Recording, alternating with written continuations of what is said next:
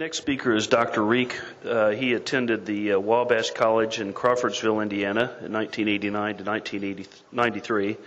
He uh, was followed by Indiana University School of Medicine at campuses in Bloomington, Indiana, as well as Indianapolis in 93 to 97. His first uh, internship year was completed at the Honolulu, Hawaii in 1997-1998. He returned to Indianapolis to complete his dermatology residency at Indiana University in 98 and 2001. He's been fortunate to practice in a single specialty group in Bloomington, Indiana since 2001, which afforded him the chance to teach medical students, residents, nursing students, and physician assistant students as a clinical professor in Indiana University School of Medicine. He's uh, informed me that he's also just uh, getting ready to maybe hire a couple PAs. Please welcome Dr. Reeck.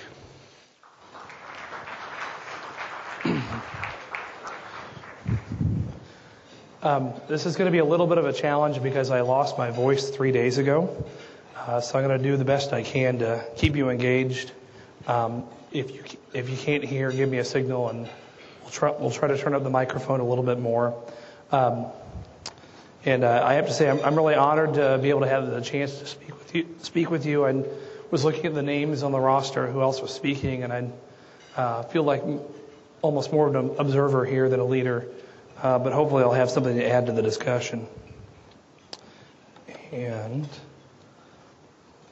so, whenever we do talks, we're supposed to declare any conflict of interest. Um, I have in the past received speaking fees uh, for two of the drugs that I'll be talking about. Um, and then when I was a dermatology resident, Indiana University was one of the uh, clinical research sites uh, for Amevive.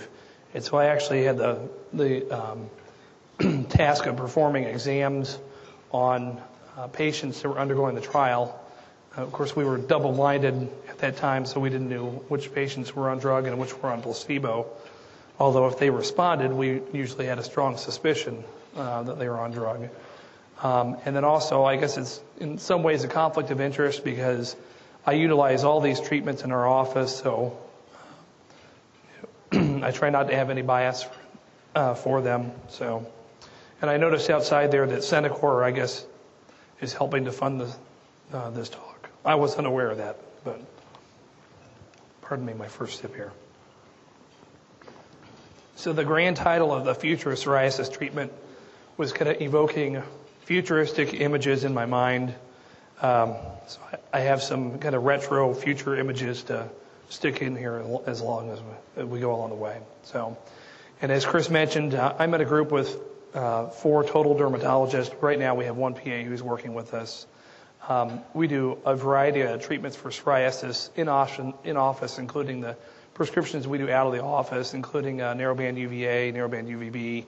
We have a hand and foot PUVA unit as well as a, uh, an excimer laser. Um, I started to do Remicade infusions in the office about a year and a half ago on a few patients. Um, and we do Amevive uh, injections uh, as well. You may notice on there that I put Enbrel injections in the office there, and uh, I wanted to make sure that I was being thorough including it. But you may say, well, why, why in the world would you do that? If you have a patient that is uh, not very sophisticated or you just can't trust to keep their medication at home, an option that you can do is have their medication shipped to your office, and they can come in um, at whatever interval, you know, whether it's Enbrel or another drug. Uh, and we have a, a young woman who uh, pretty frequently would uh, lose their medication or not refrigerate it. It's, a, it's such an expensive thing that you don't really want to ruin any of that medication. So we just have her come to the office. Most importantly, I'm not an immunologist and I'm not a basic science researcher. So if I butcher any of the basic science that I'm about to discuss with you, if you have a background in that, please forgive me. Um, for, for me, I have to dumb down most of the concepts so I can understand it and uh, it all starts to look like alphabet soup after a while when you start seeing all the cytokines. So, so we're going to look at what are the features of an ideal treatment, where have we been, because it's important to know what have we done in the past, what are we doing now, and, and what, are the, what are the trends for where we're headed, and then also kind of outside the, the, the research spectrum of things, what sort of things are going to influence how we're treating our patients in the future, um, and chiefly among those are, are government policy decisions. Originally, when I was going to do the talk, I was going to include comorbidities for psoriasis, but Dr. Menter is going to be speaking to you later this afternoon. So I went ahead and dropped that part out of my presentation. I, I will say this, however, is for a lot of outsiders who are unfamiliar with psoriasis, they're unfamiliar with the impact that it has on patients, may look at psoriasis treatments as, as somewhat superficial and unnecessary or cosmetic. Um, and there's growing evidence that that's uh, not the case, that if you have active inflammation in your skin, you have active inflammation that causes comorbidities, reduce, reduce lifespan in patients. And so one of the big uh, efforts in research that's not, not basic science research, but more epidemiology is going to see what happens when these patients are treated and they're made well. If their skin and joints are made well, are we reducing the comorbidities? Because that's something that will prompt government policymakers maybe to look at things more seriously. So, ideal medications. Now, what a patient may see as ideal and what a manufacturer may see might be two different things. Uh, number one, if it's an affordable medication, that's going to be great for a patient. Um, and manufacturers, I don't think that they would necessarily intentionally make a drug very, very, very expensive but they want to make sure that they can make a profit on the drug. and that's, that's important to keep in mind. Um, it needs to be convenient because, as we all know, compli- convenience is really essential to having good compliance. And that's been a, a difficulty with some drug, drugs that we use in the past for other things.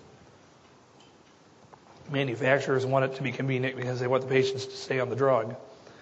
Um, it needs to be a convenient dosing regimen, and that's been in, in recent years has been really great for a lot of our patients because instead of taking a pill daily or putting applications of topical agents on uh, once, twice, three times a day, they may be using a medication once a week, every other week, once every six to eight weeks, and coming in the pipeline maybe every three months.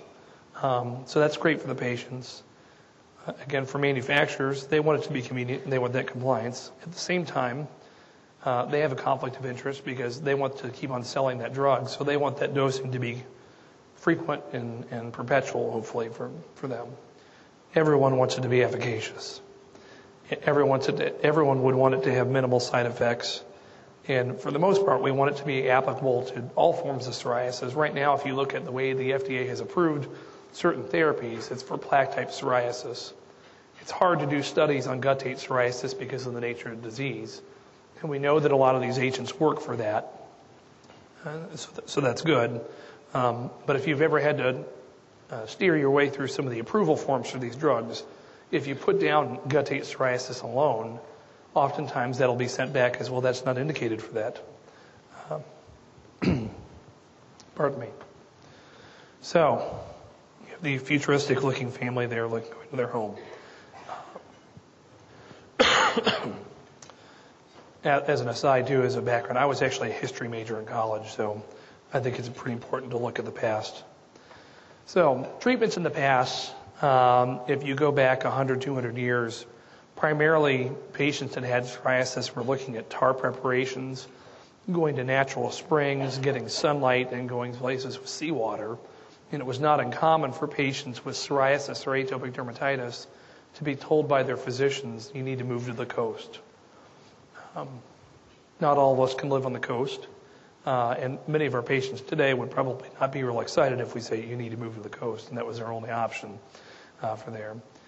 And then along the way, we had better options for topical agents like topical steroids, and options like systemic corticosteroids, uh, and methotrexate as well. So the Dead Sea is one place that's had a history of, of treatment for patients with a variety of disorders, but especially disorders of the skin. Back in the 80s, it was determined that because of the depth uh, of the Dead Sea, it's, it's actually below sea level, a lot of actually UVB radiation gets weeded out. And so most of the UV exposure that one gets in the area of the Dead Sea is actually the same wavelengths that you have with narrowband UVB. Uh, which might explain why patients that go there for treatment get better, at least partially. Now, there is also testaments by a lot of people and, and some research that suggests that some of the mud that's there in the water has anti-inflammatory properties. And you can actually go and find places that will market these products.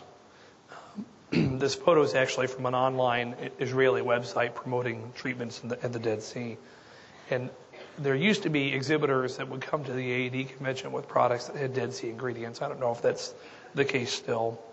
And the same is true for in Iceland. There's a, a there's a spring there, a natural spring, um, with waters that have been shown to be helpful for patients with psoriasis. They also have products that are marketed. They're usually also at the convention here. They don't have the advantage of wavelength uh, that they have in the Dead Sea. Now, this is my first uh, shameless self promotion of, of the Hoosier State. Um, Believe it or not, uh, there's a lot of places in the United States that had natural springs that became popular for people to get treatments as well. And that includes West Baden Springs uh, in French Lick, Indiana. Now, most of you might know French Lick because of Larry Bird. Uh, but before Larry Bird, French Lick was actually a recreation area for a lot of um, high profile uh, people, including Al Capone. A lot of people would take the train down from Chicago. They had gambling down there people would visit the springs, and there was this glorious hotel that was built. Uh, thankfully, there's a, uh, a great benefactor who lives in Bloomington. His name is Bill Cook. He has a medical medical companies, um, and he is uh, just a really outstanding gentleman. And he's restored the hotel, and also has built a new hotel for the area there, and they've revived the gambling industry. But it's just gorgeous. If you ever have a chance to visit, it was declared the eighth wonder of the world when it was built in 1902. It was the largest domed structure in the world. Um, and it had really fallen into disrepair in the 30s. It became a college, and then it was a um, monastery for a while, and it was set idle for a long time too. But it's it's gorgeous now. But the springs there were called Pluto's Water, and they used to market it. And they have a, a historical section there where you can see where they did some of the treatments, and they've actually revived some of the baths there now. So the ideal things about treatments in the past were they were relatively inexpensive. It's not too expensive to go stand out in the sunlight. Um, and even systemic and intralesional and t- topical corticosteroids to, to, some degree are fairly inexpensive treatments.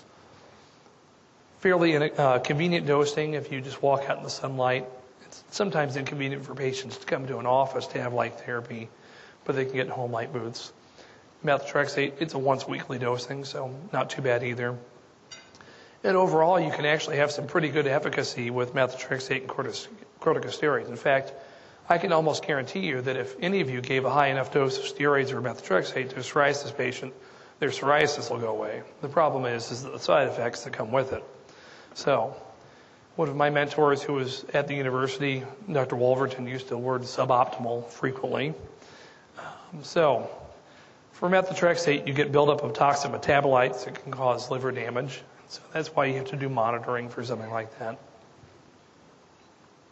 But beyond that, there are some potentially fatal and, and serious consequences like pulmonary fibrosis.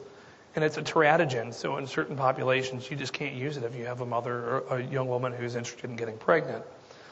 And same for corticosteroids. You can give people high doses of corticosteroids and make virtually any inflammatory disease go away. But they'll start to get skin atrophy. They'll suppress their HPA axis. They may get gastric ulcers, and the list goes on and on and on. So it's those side effects and lack of, opt, um, of efficacy at lower doses that have kind of prompted us to say, hey, we need to look for other therapies. So, looking to the future, I found this online. This is an ad from 1968. The caption down there says, Women of the future um, will keep the moon uh, a cleaner place. Things have changed a little bit from 68. So, so at present, uh, we're still using some of the past therapies, UV radiation, methotrexate, and, and that's actually been around for treatment of cancer since the 40s, but for psoriasis more like the 50s and 60s. Cyclosporin is a relatively recent new addition, and it is typical of some of the older therapies. This is really a, it's an, a chemical composition. It's found in nature, but it's something that's it's produced by chemistry. Whereas with the, the newer drugs, the biologics, they're called biologics partially because of the way that they're made. They're actually grow, grown in a lab. They're huge, huge molecules, which is why they have to be infused or injected. And it's very, very complex to manufacture them. So the cost is, it's high in research and development, but actually production costs are extremely expensive as well. And it's really tightly controlled. And one of the things that I had kind of discovered in doing my research about this is that even the companies that you know make these drugs, they don't have one plant that makes all of their their drug. They frequently have two or three plants. Oftentimes, it may take months or years for the FDA to approve a plant because they can't get their drugs to be that similar that are made in different plants. So it's really, really expensive, expensive to do it. So, so the ideal things about current treatment with biologics and others is, again, efficacy. Um, it's been a pleasure for, for me to see that unfold over time. When I was finishing my residency is when these drugs were just starting to come out of research, come on the market. And I'll share a story with you when I was doing the trials for Amevive. As it so happened, one of, one of our patients was one of my teachers from high school. And, and again, as it turns out, he was on the drug. He came in one day and he said, Matt, I bought shorts for the first time in 25 years. And this was just tremendous for him. And he was nearly in tears when he told me this. And it's, it's an honor for, for us as practitioners to be able to offer that to patients that have suffered with this and hopefully prevent it, patients from not having to undergo that in the future. On the whole, the dosing regimens are fairly convenient too. So patients aren't having to necessarily do something on a daily basis. The side effects overall, for severe side effects, are, are fairly minimal. And especially when these drugs first come on the market, it's going to be the tendency of the repre- pharmaceutical representatives to emphasize this and say, oh, you know, this is great because you don't have to do lab monitoring this. And I can recall early on when the reps would come and discuss this with us, they'd say, oh, you know, this is great. You'll be able to have all your patients off of methotrexate. They won't have to have liver biopsies anymore and such. Well, as we're going to see in a minute, it's not quite the case. There's some side effects that mon- warrant monitoring. Um, and they're potent drugs, and they can have some potent side effects, and we have to watch that fairly closely. But probably most importantly is the specificity of the mechanism of action. Because these are working on very, very select proteins in the inflammatory system, the hope is, is that you can really limit damage to the other parts of the system. Uh, so, for example, patients that are on high doses of cyclosporin, besides the renal problems you see with that, as far as infections and development of malignancies, it's a, it's a real risk because you're suppressing larger parts of the immune system. Um, with some of the newer drugs, we don't have to worry about that as much. It looks like uh, data overall for most of the medications suggests that the risk of lymphoma is very low, if not negligible. What's suboptimal is that they're prohibitively expensive. And I'm sure all of you are aware, but just if you're not, with most of the biologic medications, we're talking about tens of thousands of dollars a year. Um, now, that's important because whether it's tax dollars or whether it's you know, insurance that you're paying out every month out of your paycheck for insurance, and that money's coming from somewhere.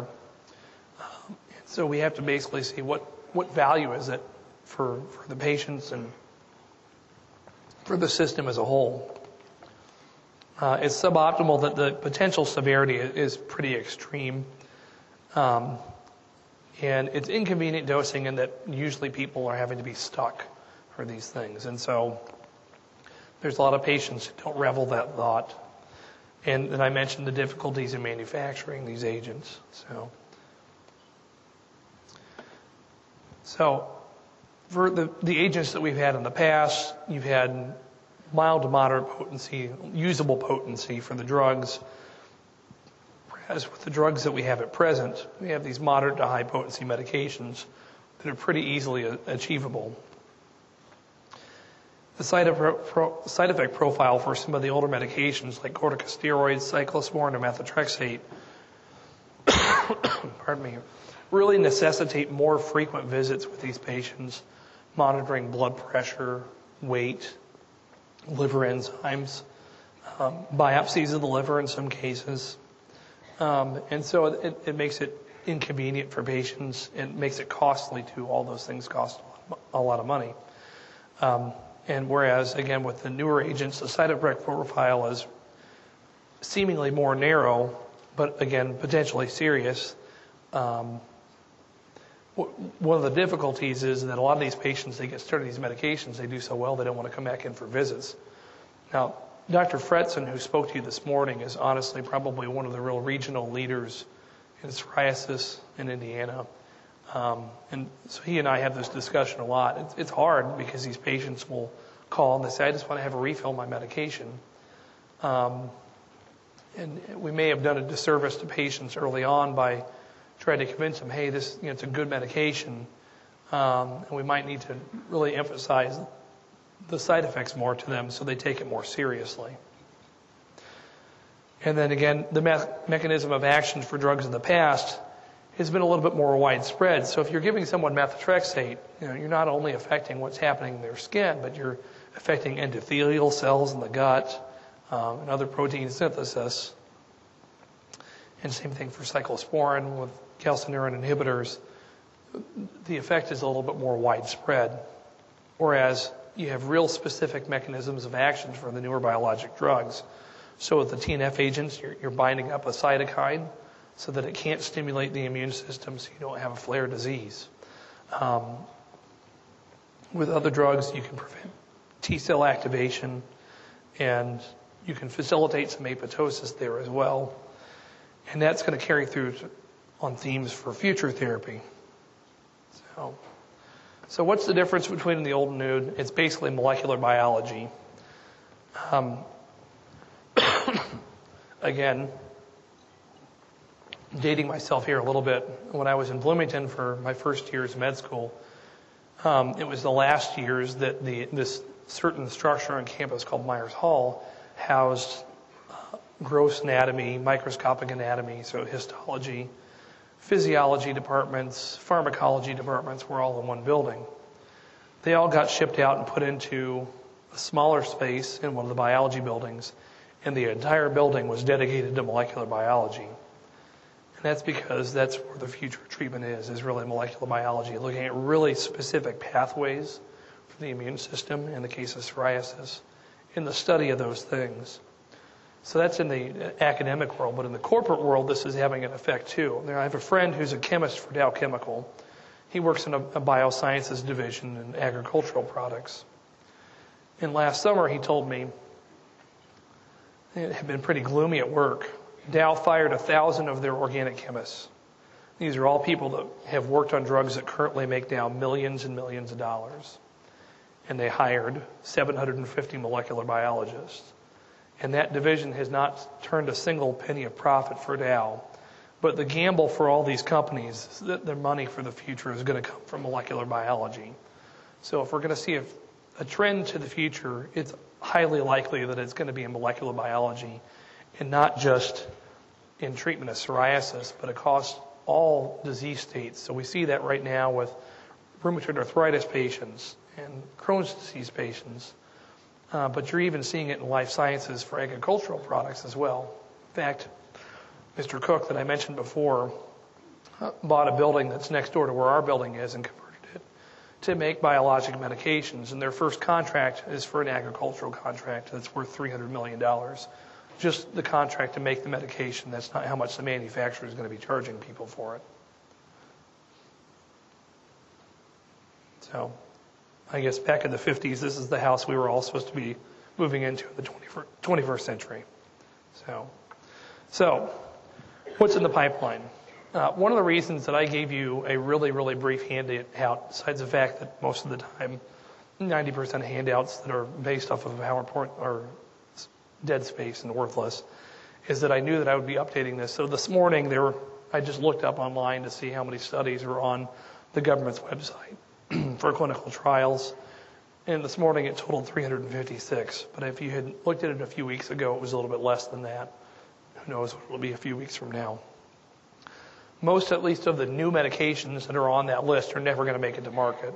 Um, depending on who you talk to in the industry, it's something like 90% of products end up getting abandoned uh, in the development process, which is why, from their position, they always harp on R&D costs because it's expensive for them to try to find medications that are going to work. Some of these medications are drugs that are FDA approved, but they're just looking for uh, uh, application of use.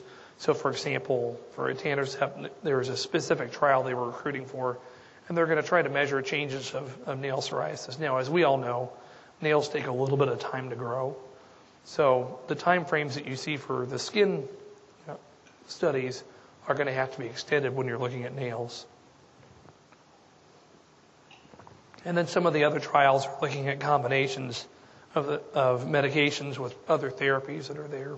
And so that's just one. So these are some ones that are in your handouts. Um, there's some others there that I won't talk about because I didn't, I didn't want to try to, pardon me, go over everything. But these are follow along those key themes of uh, molecular biology. So this is one that you've probably heard uh, is in the pipeline, something for interleukin 12, interleukin 12 to interleukin 23. Um, there are completed phase three trials on two agents. So these two agents are, are currently uh, made by manufacturers that already have biologic drugs in the market. So when you look on these trials, usually the nomenclature there is going to give you a hint on who's making it. So the AB part of that is Abbott, and the CNT is Centocor. Um, now, Stelara is already approved in Europe. I think it already has approval in Canada too, and it's just been waiting for FDA approval here. Uh, initially, it was supposed to be released in the fall, and then it was delayed until after the beginning of the new year. And then now we've been hearing that it might be April but pretty soon we are probably going to see an agent for this. Abbott's drug is probably going to be a little bit longer, maybe like a year before it comes out. Um, so why would they make a drug targeting interleukin 12 and 23 when they have drugs for tumor, tumor necrosis factor? Well, pardon me. It's a different pathway that's there, and it basically you can just help to stop the differentiation of CD4 cells uh, into Th1 cells. And it's that memory response that will promote psoriatic plaques to continue and promote the inflammation. And when those are activated, you're having release of interferon gamma. So it's to help stop that.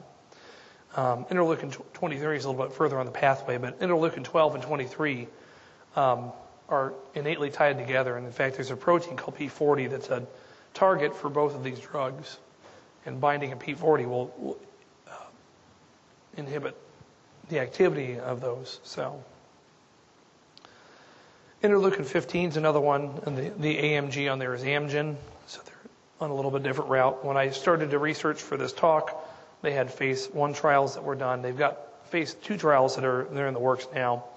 Um, this is a little bit different, little different tact. They're going after natural killer cells, uh, which are involved with psoriasis natural killer cells and the NKT cells are natural killer-like cells.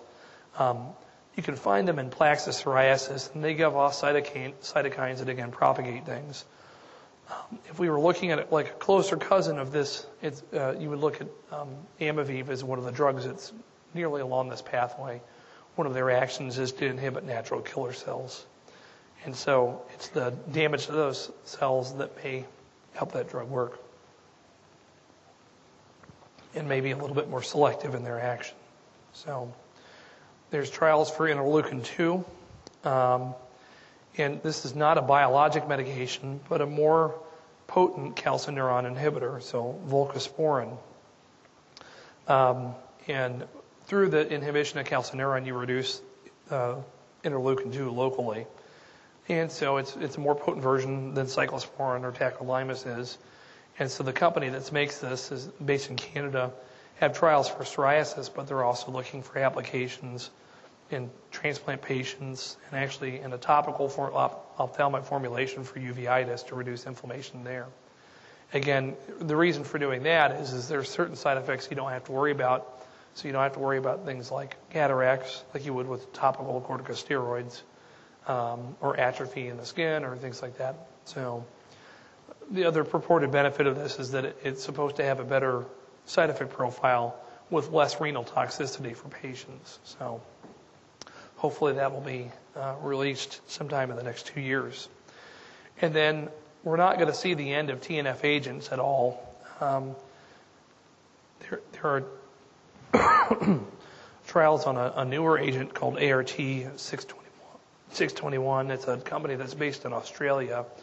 Um, and it's kind of interesting because they are binding to TNF, but they're using smaller proteins and smaller binding sites. And one of the things they're looking at is that hopefully you won't have as much dose escalation as you might have with the agents that are out there now, or if a patient has become um, sensitive or, uh, or, they've experienced tachyphylaxis and they require higher and higher doses of whichever agent they're on, by switching to a drug like this, they may have sort of a renewed effect there and they can have a lower, um, pardon me, um, a lower dosing level for it. Uh, the other thing that they are studying is that if the molecule is smaller, if it's going to have better penetration in joint spaces as well. So they have application, they have trials out for, for rheumatoid arthritis as well. And then the um, the CDP870 is actually a drug for Crohn's disease. It's on the market for that already. Uh, they're basically looking to see how well they can work for psoriasis so they can get in on the game with all the others that are there. So, so as I was reading through all these medications and I'm looking at these number combinations, I was thinking of this treatment at home. This is our dog. When he came from the breeder, he had 324T tattooed on the inside of his ear to delineate his lineage. So, so this was we had a, a pretty snowy winter in the Midwest, and there's nothing more pleasurable than watching your dog just running around crazy, playing in the snow, burying his head. So, so what are going to be the influences on future treatments that are there? Aside from all the research that's there, what are the outside things that are going to influence? Well, one thing, uh, and again, this has really evolved from the time that, that I was asked to speak to now. I, I knew there would be some changes, but I don't think any of us would have probably have uh, predicted what's unfolded basically from last summer to now about what's happened with risk of these medications there. And we're going to also talk a little bit about government oversight and then new risks with drugs. So, I think one of the things that we have to look at is, is if a drug already has a risk that's been established there, um, you have to take it seriously. And so the example that I, I highlighted in your handout there was histoplasmosis. So back in September, the FDA issued an alert, uh, and this was after the publication of an analysis of data for patients that were on these types of medications. So this is not just psoriasis patients, this is across the board, Crohn's disease, rheumatoid arthritis patients. And what they found was a disturbing trend of patients that were getting histoplasmosis infections. And most of the time, it, those infections were not necessarily severe. Uh, but in at least 23 of the cases, there were fatal infections uh, that occurred in the patients. And the recurring theme that they saw was that patients were coming in and they were having symptoms that could be compatible with the histoplasmosis infection. So usually low grade fever, cough, malaise. They were getting treated by whoever was seeing them and treated as if they had a viral illness or uh, bacterial illness, given antibiotics, given support and no one was paying attention. Hey, we should be looking for these other things. So the government's response was to issue this warning, and they asked the manufacturers to strengthen the warning that already existed on the label, black box warning. Now, so does that mean that there are rampant histoplasmosis infections going around?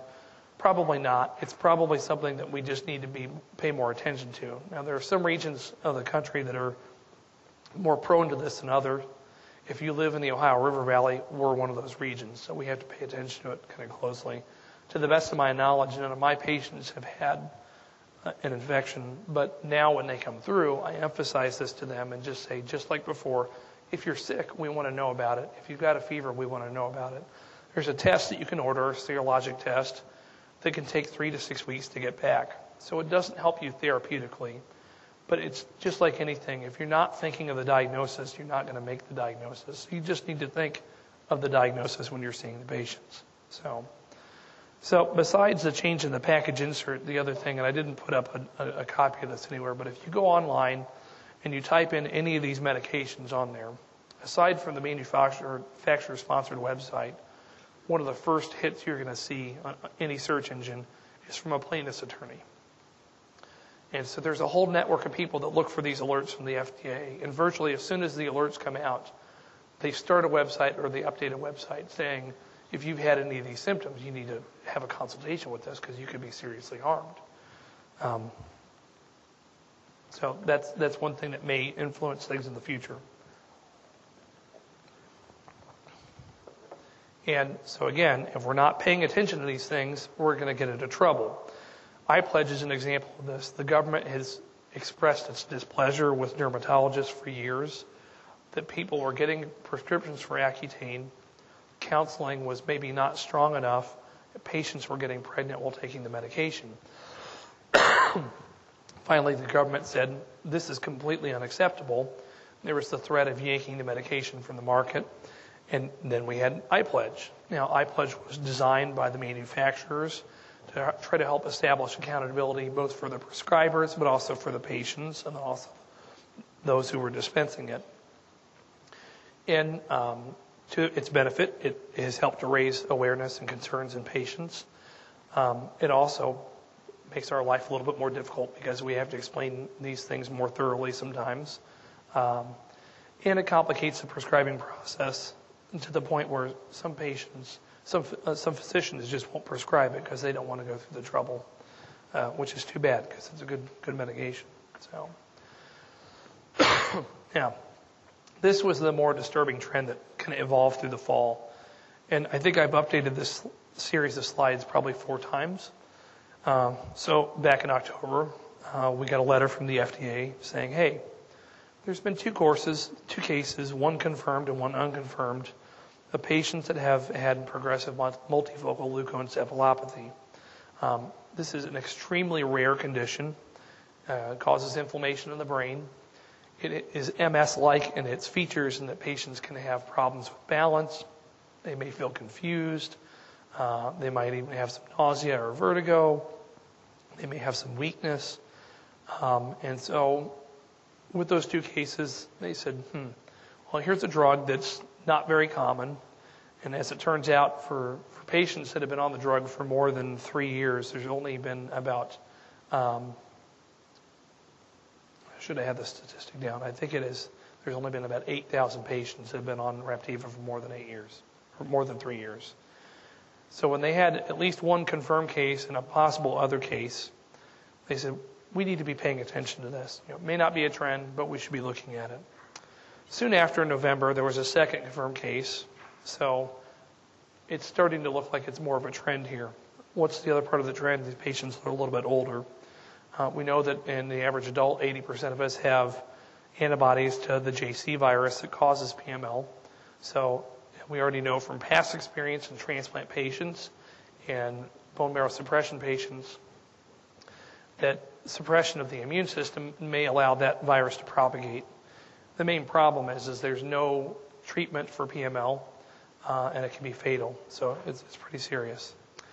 And then in February, we've got a fourth confirmed case, and disturbingly, now someone who's a little bit younger too. So the response in February is that the European Union equivalent of the FDA yanked it from the market. And uh, Canada did the same.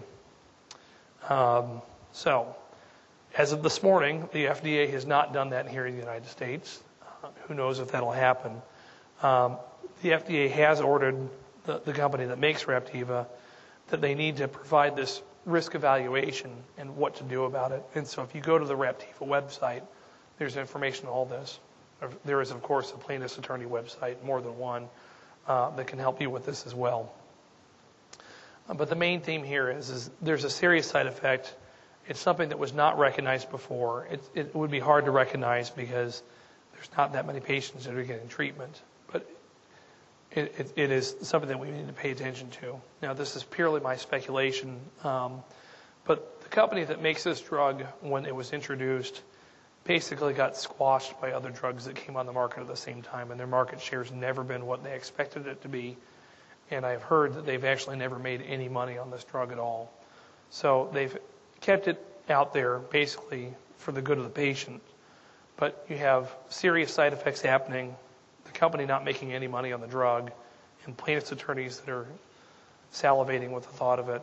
Uh, I think that we can expect that these are, there's going to be stronger warnings or the drug is going to be removed from the market. Um, and so if you have patients that are on the medication now, all I, I basically have called all of our patients and said, we need to start with a contingency plan now. Back in the fall when I talked to them, most patients had improved so much on the medication, they said, this, if it's so rare, I want to stay on this medication. You know, I haven't been this good in years. Um, but we might be getting past that at this point. So, and you know, we, we have some past experience with this. We have drugs that have been on the market um, have, that have ended up getting pulled because of side effects that are there. like a lot of things, if you were on any of these medications, were you likely to die from any of the side effects? Well, no. It's actually pretty rare. Um, but if the risk is great, great enough, there's little incentive for a manufacturer to keep these on the market. You know, it was amazing to me when Vioxx went off the market, the number of patients that told me, I'm so mad. At, for the first time in years, I had relief from my, my arthritis pain and I wasn't taking narcotic. Um, so it's unfortunate if we, maybe if our society had a little bit different priorities and we didn't have as much plaintiff's attorney work, companies would feel comfortable saying, hey, you know, we can list this as a stronger warning. But uh, unless we have some tort reform, again, there's little incentive for a manufacturer to keep a drug in the market. So how, we do, how do we end up coping with the risks that are out there? Well, one is all the manufacturers for these drugs have been keeping ongoing safety data because that's been one of the concerns uh, from the get-go w- with the medications. And so they're, they're, they're keeping logs for all this, and they'll continue periodically. When the drug reps come to visit you, they're going to show you safety data that says, look at this long term, look how safe my medication is. Um, so that's going to be one thing. You may see people starting to modify their, their dosing. Now, it's going to be prohibitively expensive for the manufacturer to go through trials to get the FDA approved to say, well, now we can dose it this way or that way, because it's just so expensive for them to do. And I don't know about you, but um, a lot of my patients on their own have already invented their own dosing schedule that they want. So if they say, you know, doc, I know that if I wait 23 days, that's too much for me between my injections. But if I do every 22 days, I'm fine. So I'm going to do it every 22 days. Uh, so, you know, you can't sit there and, and watch over these people every day.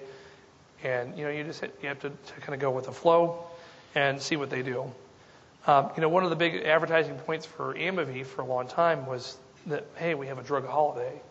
Well, the drug holiday that's in the Amevive regimen, you're on for roughly 12 weeks, and you're off, supposed to be off for every 12 weeks. That, that really wasn't designed out of convenience by the manufacturer. They had to do that because patients would start to have drops in their CD4 count that was unacceptable. Um, but again, we may see people starting to come out with regimens that are modified saying, hey, if you have a patient on next drug, you can have them on holiday for three months and restart you know, the question is, is, is it going to be as efficacious when they restart? Um, it's going to be hard to have good data for that because there's not going to be an incentive for the manufacturers to do that. Pardon me. And that's where it's going to take either uh, academic centers or private clinicians to, to publish some data if they can, if they can run a series for that. And then, you know, the main thing is, is we just need to be really vigilant about observation for side effects in all these patients. So you know, when they come in, you need to ask. They need to know that there's an open channel of communication. If you're helping to prescribe the medication, you know, they need to, to know that they can call you. So, this is a, a housing development that was built in Taiwan that no one ever moved into, um, and now it's abandoned. So, all right. So, other, other things that might have an influence would be government policies. And so right now, essentially, FDA policy, it's not really a patent, but there's a what's called a, a, a use of exclusivity clause that they have for biologic medications. And that really came about not because of the medications that we're using now, but drugs like Epogen uh, and Procrit, drugs that are used in cancer patients that are, are really expensive. Um, the manufacturers thought some longevity there because of the um, R&D costs that are there. Now, in, if you go to Europe and Canada, what we're seeing now are the equivalent of generics. They're, they're called follow-on biologics, um, and, and, they're being used with some success in, those areas. Um, it's, it's not without its problems because of what we discussed earlier with the, the difficulty in manufacturing. It's really, really hard for a company that's not used to producing something like this to get it produced. And because it's so expensive, the startup cost is going to be pretty bad.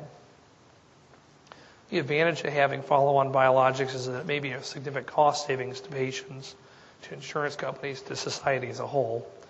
Um, at the same time, uh, it, it, has potential for a roadblock to innovation. Uh, now, as things stand now, if if a manufacturer has 14 years to basically to make their profit, that's probably a pretty reasonable amount of time for them to do that. Um, now, I will, I'm going to preface this by saying I, I have no, uh, no position either for or against President Obama. I consider myself a skeptical, uh, uh, nonpartisan. I, I end up getting pretty disappointed in every candidate, every election. Um, but during the campaign specifically, um, his campaign staff had mentioned that one of the things they wanted to do right away was to shorten the, the period of exclusivity for these biologic medications. And so the, the drug industry was looking at that very, very nervously um, because they don't, they don't want to have that happen. Now, uh, last night when I, when I got in, it was a little bit late, I got, got online to make sure I was being up to date. Um, and there were already uh, one story this morning, and since, since I made my slides, a second story that's come out. Today was a, a big day at the White House. There was a healthcare summit that was going on, going on, and they had members of Congress, but also from industry there to talk about what can be done to contain the cost of medical care. And what at least is looking like is happening today is, is that rather than going ahead and saying we're going to have caps on costs or something like that, um, by expanding coverage to more individuals, the, the argument that the administration is making is, hey, if you make a little bit less per patient, if we expand coverage of healthcare to more individuals, that means you're going to have more people on the medication. So you're going to get some money back that way. And that everybody's going to have to compromise. And so I, I would say I applaud his administration for this. Everyone is going to have to compromise in order for us to get out of our current situation. So this is a wait and see thing. There was nothing specifically that came out today about biologic medications. Um, you know, there are obviously, you know, the, the industry has has certain um, uh, interests that, that, they want to have represented. Uh, there are two um, articles. These are not articles that are new. They're articles from last session of Congress. Um, but at least you have people in Congress that have a reasonable view of this, and they recognize, hey, the, these medications, you know, they, they are really helpful to people, and we don't want to stop innovation for this. And you know, while we do want to contain cost, there's also a bunch of communities, um, specifically Massachusetts and California, that have a lot of stake here because a lot of these drugs their R&D and their manufacturing occur in those states. So uh, they don't want to necessarily see that industry cut off at the knees either. So what can we expect? Has been the trend over the last several years is we're likely to see higher copays for our patients. And specifically, uh, we're going to see copays that are aimed at biologics. And I'll give you an personal example. I have a close family member that's on one of these biologic medications. And this year, there's a bonus deductible that if you're on a biologic medication of $250, which granted is uh, it's a fraction of the cost of the medication. But you're going to see more of these fees are going to be tacked on. So patients are going to have to expect to pay a little bit more. You know, the industry has lots of outlets there to help them. And on your handout, one of the things that I listed was the website for the National Psoriasis Foundation. There's some really great programs that are there for patients if they truly can't afford it.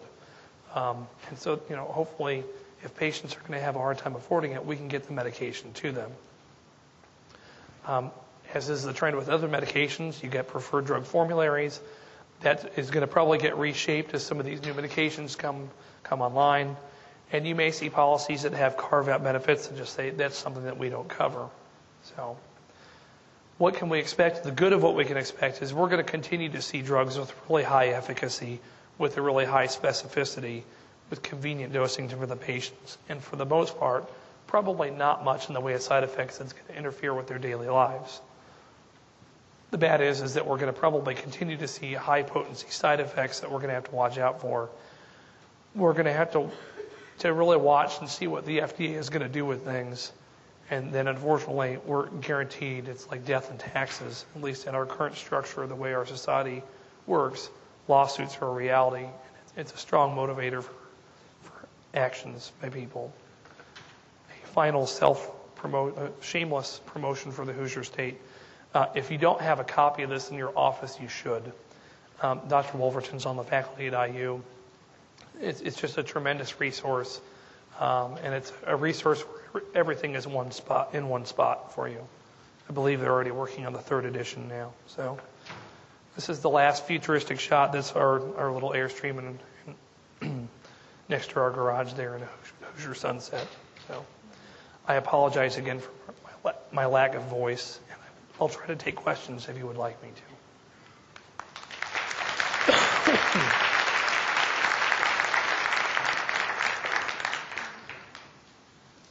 Is there anything in the, the future for treating psoriasis in uh, uh, immunosuppressed patients? Treating psoriasis in immunosuppressed patients? Yeah. I don't know of anything specifically. Um, usually, if they are immunosuppressed for some other reason, in theory, their, their psoriasis should be under better control if it's a general immunosuppression. Um, you know, I think what's more likely is you're going to see more and more people feel comfortable overlaying different medications. So again, fr- frankly, when I have questions about, gosh, I feel like I'm in uncharted territory here, I call Dr. Fretzin and I say, Scott, do you have anybody like this? And it's always reassuring to me that no, no someone else is faced with that same situation. So I have a couple different patients. Like I have one of my worst psoriatic patients. Um, has been at one point on two different biologics at one time, and he's also been overlapped uh, with cyclosporin at the same time. Um, I love cyclosporin. It's a great drug when someone's flared and they're under control. At the same time, I fear it, um, both for its renal toxicity and the potential for, malignancy. So um, I would say, you know, I would look in the journals. It's probably going to be more in case reports where you're going to see for diseases, for, for medications that are existing that are out there. That market is probably small enough, again, if you're looking at just psoriasis in immunosuppressed patients, that it's not going to be worthwhile for a manufacturer to go for a true FDA approval for that indication. But it doesn't mean that someone's not out there trying it. I, work in a clinic where uh, there's probably about 20%, 25% HIV positive patients, and it's, it's a very frustrating Right. position to be in um, to offer them no more than maybe a light box and topical steroids. Right. And, you know, the, the uh, oral retinoids uh, in that patient population is sometimes helpful too, and you don't have to worry about immunosuppression for that. But, you know, it, it's a uh, it's a real fear if you have someone who's already immunosuppressed. But, well, what, what am I going to be doing here? Some of those pathways that we talked about, particularly some of the natural killer cells, they're a little bit more prone. That, that's a pathway that is used against viruses a little bit more. And so I would say that my guess is most infectious disease doctors are not going to want to go down at least those certain pathways that are there. Yes. Can you comment on the reversibly versus irreversibly irreversibly bound TNF? Yes.